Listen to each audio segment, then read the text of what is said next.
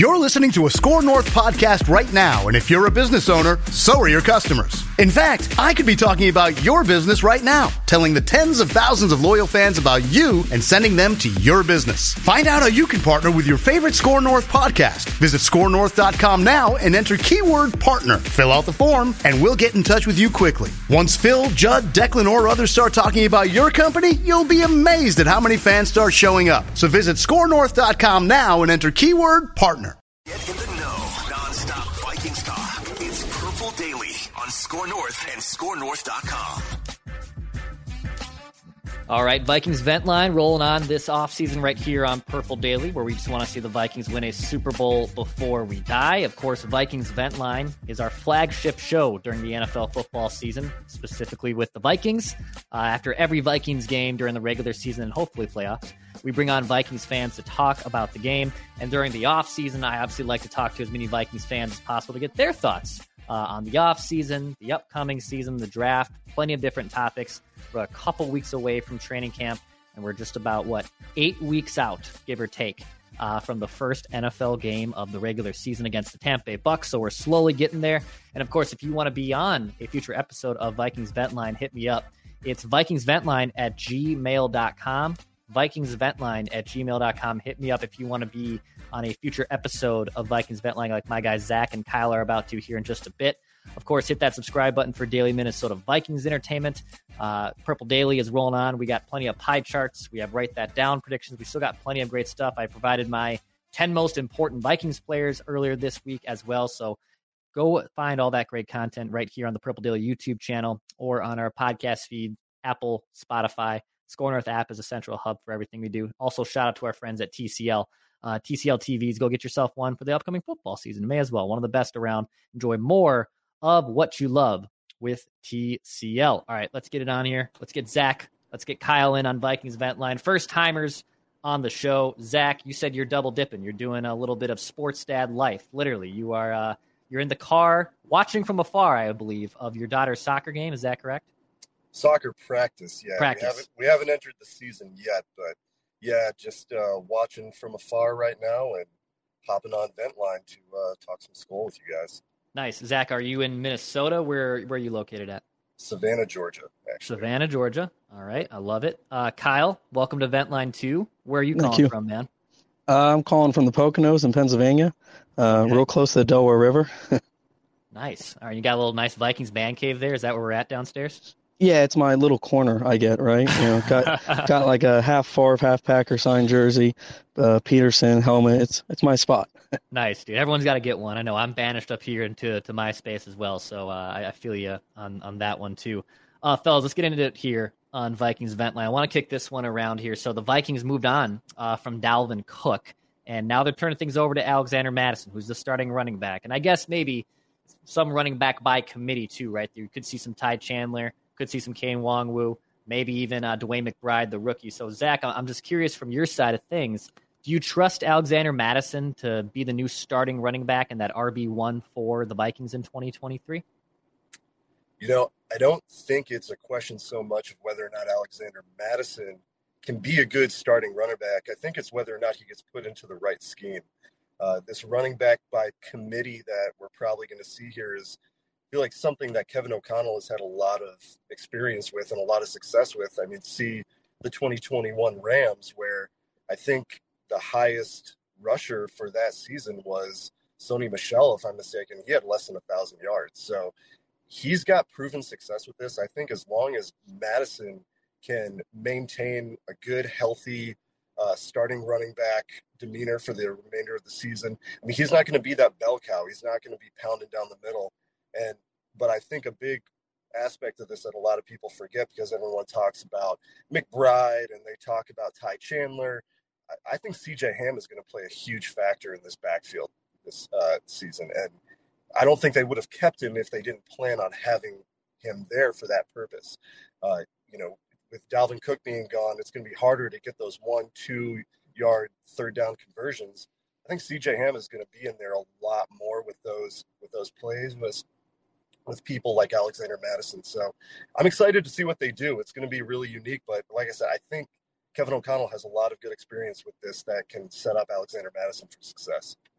Kyle, how about you, man? They move on from Dalvin Cook. Now it's Alex Mattison, or maybe it's this committee as well that KOC wants to implement. Do you do you trust this new, I guess, running back strategy that the Vikings are going to try to implement this season?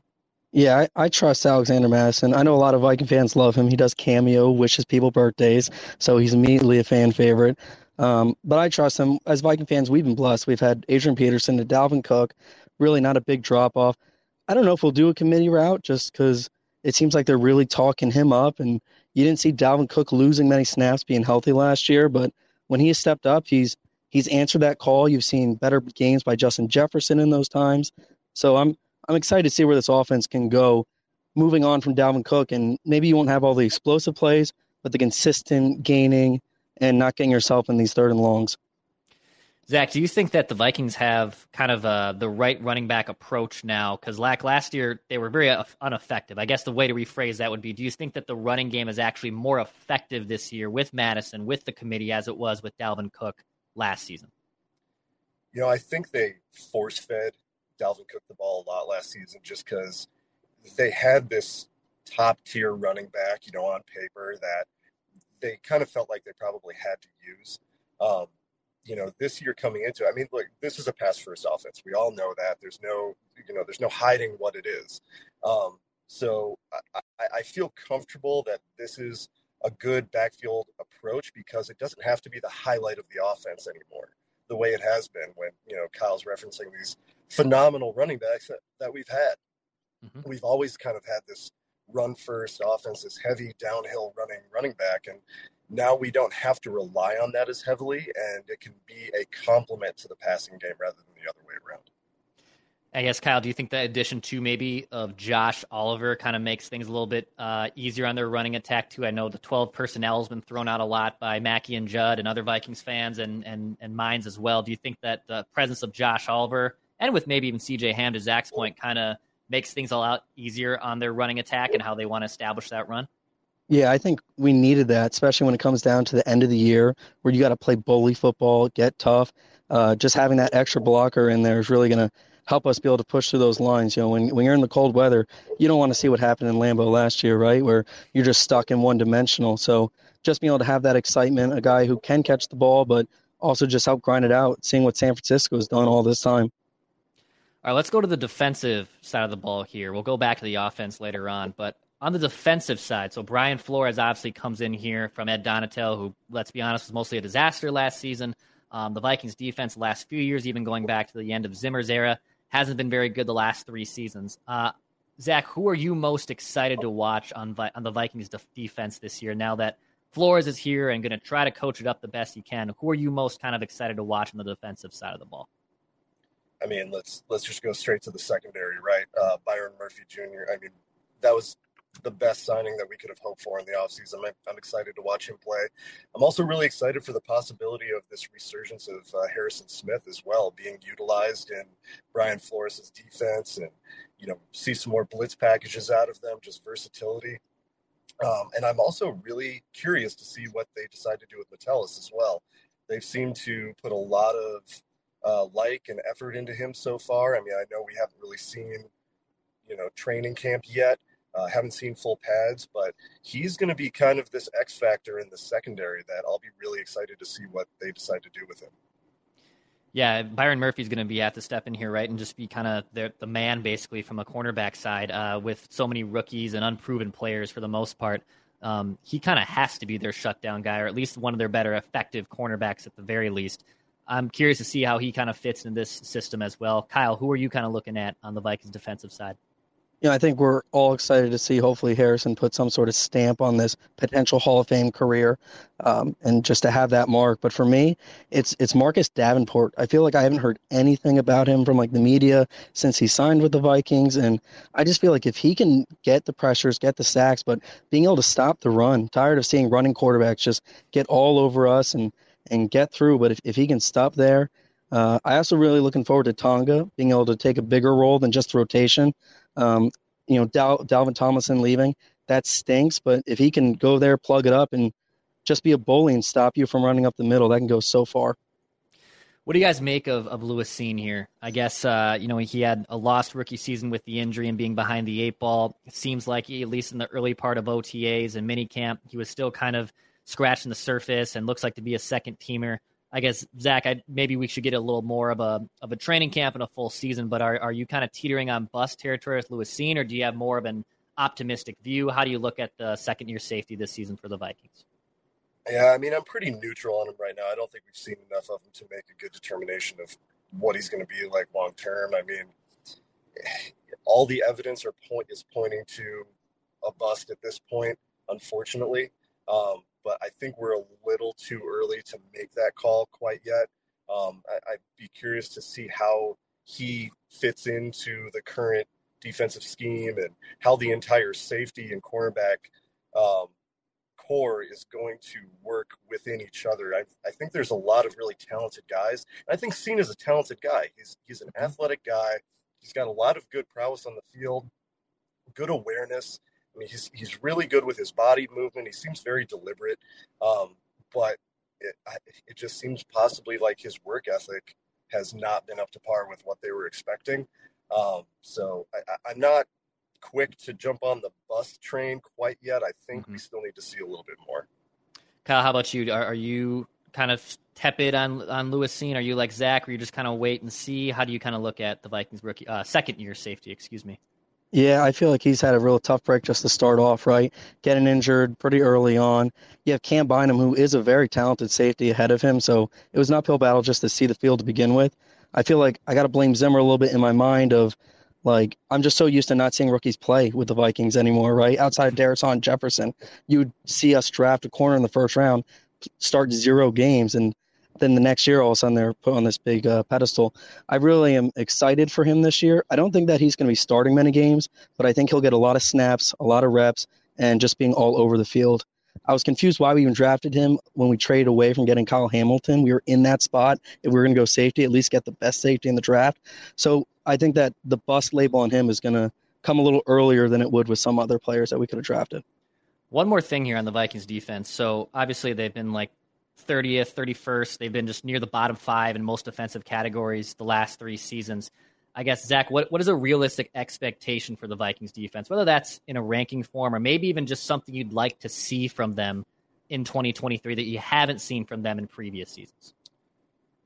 Yeah, just being versatile and making adjustments when they need to happen. I mean, it it was so difficult to watch the entire season and just the same thing in and out. I mean, if you know, if we were in a position where uh, you know, uh, the team we were playing, they had to march down the field in a short amount of time. You could almost guarantee if they had a above average quarterback that they were going to just make it rain all over that secondary and they weren't going to make any adjustments. So, I mean, I know in Minnesota we tend to, uh, you know, honor me- mediocrity a little too much, but yeah. um, I think this year I would accept mediocrity out of our defense at least. Let's just get to like a mid tier defense that's a little bit more versatile that can – you know, change up the game plan depending on what we're seeing. I mean, it's I, I don't think that's too much to ask, especially out of this defense moving forward.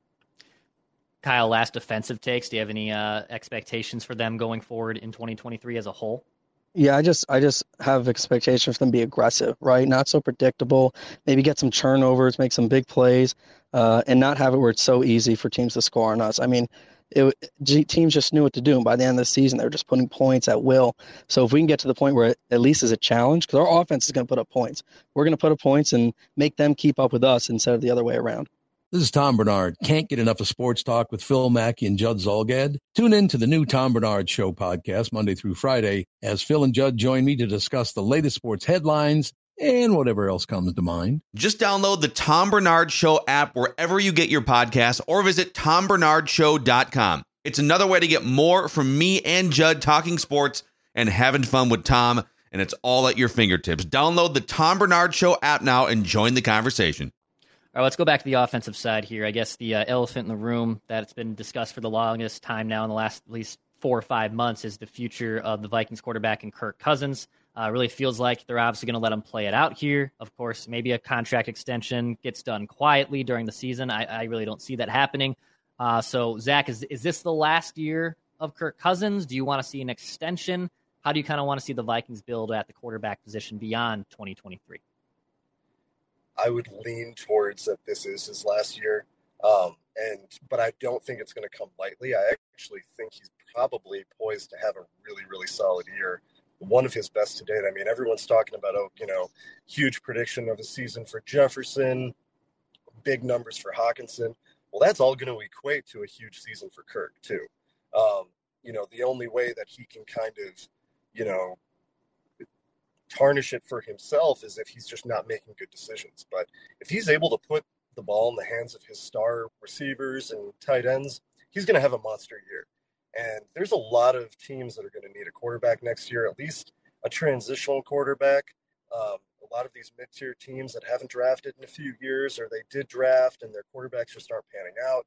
A lot of teams are going to need a quarterback, and I just don't see Kwesi giving him what he thinks he's going to deserve after having what's probably poised to be a really big statistical season. Yeah, it's a good point. I mean, we always talk about you know projections, especially for guys like JJ or TJ Hockenson or obviously were just talking on the running back side. But at least from the former, there, I mean, if if the wide receivers and and the tight ends are all having great seasons, that means probably Kirk is having a pretty good season too. And you know, statistically, last season there was a you know a quote unquote step back, but I really think perception wise there was a step forward up until the last play against the Giants because he was able to still lead a bunch of game winning drives. He didn't make the checkdowns as much. He threw to tighter windows. He made passes that basically a lot of Vikings fans have been asking him to make since he got here, and I thought that was a good sign. You know, in, in terms of the of the factor of do they want to keep him, do they want to extend him? Um, I'm I'm a little bit more tepid on extending a guy who's entering his mid 30s, even though this is now a position that's aging a little bit more gracefully than like 10 years ago. But I, I am curious to see what happens here. I, I, think I'm leaning with you that it's probably the end, but I guess it wouldn't shock me if there is an extension. Kyle, how about you? Do you think that we're watching the last year of Kirk? Is are we watching future seasons of Kirk Cousins after 2023? How do you look at it? Uh, I think my hope and thoughts are, are a little bit different, right? Um, I am a cousin crusader.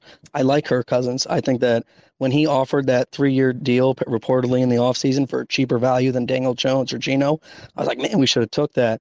One thing I gave Spielman so much credit for was he always got the extensions ahead of time, right? Like were, there weren't many times players were in there last year when they got extended. He tried to beat the big paydays. Uh, and I feel like if he was our GM today, you would already seen TJ signed this summer. You would have already seen Kirk signed to an extension. Um, but it's it's going to be rough because next year, if he's not on the team, we have 28.5 million dead cap, and it's just hard for me to think that an analytics GM would be accepting 28.5 dead cap for a quarterback to play for the 49ers next year. So I just I don't see where we let him go. But if he goes to free agency after a good year, I don't see how we could pay him the money that he's going to want. Yeah, they've kind of like created this predicament to your point of the dead cap hit with the void years that it's like, are you going to really pay him almost as much as you would against the cap to play against you? Like it, it, it is kind of a, a funky situation that they've kind of like hammered themselves into. You know, like I don't yeah, think if you would have moved on, then yeah, I, I would have just let him move on last year. Right. Exactly. And I, I think that probably would have been the wiser move to do from a financial side. Now they're kind of in this like awkward pickle where they have to figure out do they want to keep him or do they want to pay him not to play for them? Because that void year is not going to go away unless you extend him. Yeah, it's kind of a very interesting spot for them to be. Um, I don't think Jaren Hall's the guy necessarily. Maybe something changes here in training camp, but I mean, all signs point to that guy maybe just being a backup at best, and he might not even make the 53 out of training camp. That's for sure not a guarantee. I think it looks more and more like they all obviously want to draft their guy, but that's also a, a, pretty big gamble. And do will they be finishing in the draft order in a spot where they can obtain a quarterback at their allotted slot, or are they going to have to move future picks to go up and get their guy? It's a very interesting spot there. They're basically in uh, at the position going forward. Uh, fellas, before we wrap on, on Vikings vent line here, Zach, do you have any last takes? Do you have any shout outs you'd like to give down there in Savannah? Uh, go ahead and, and hit me with some of them. I mean, just excited for this season moving forward. Uh, it's it, it, there's a lot of hype, especially there's a lot of games down here in the southeast. I'm going to be going to the Panthers game in Charlotte. It's just nice. a quick little uh, cruise up, so I'm excited for that. Uh, my my shout out is mainly, I mean, to you guys, man. Uh, having a little sense of home. Uh, I did grow up grow up in Minnesota, so having a sense of home, and you know, I listen to you guys daily, and kind of feels like I'm just hanging out or you know at the bar talking Vikings with some buddies. So it's hard to find uh, deep in enemy territory down here. Not a whole lot of Skol support. So uh, I get that therapy daily with you guys, and I really appreciate that.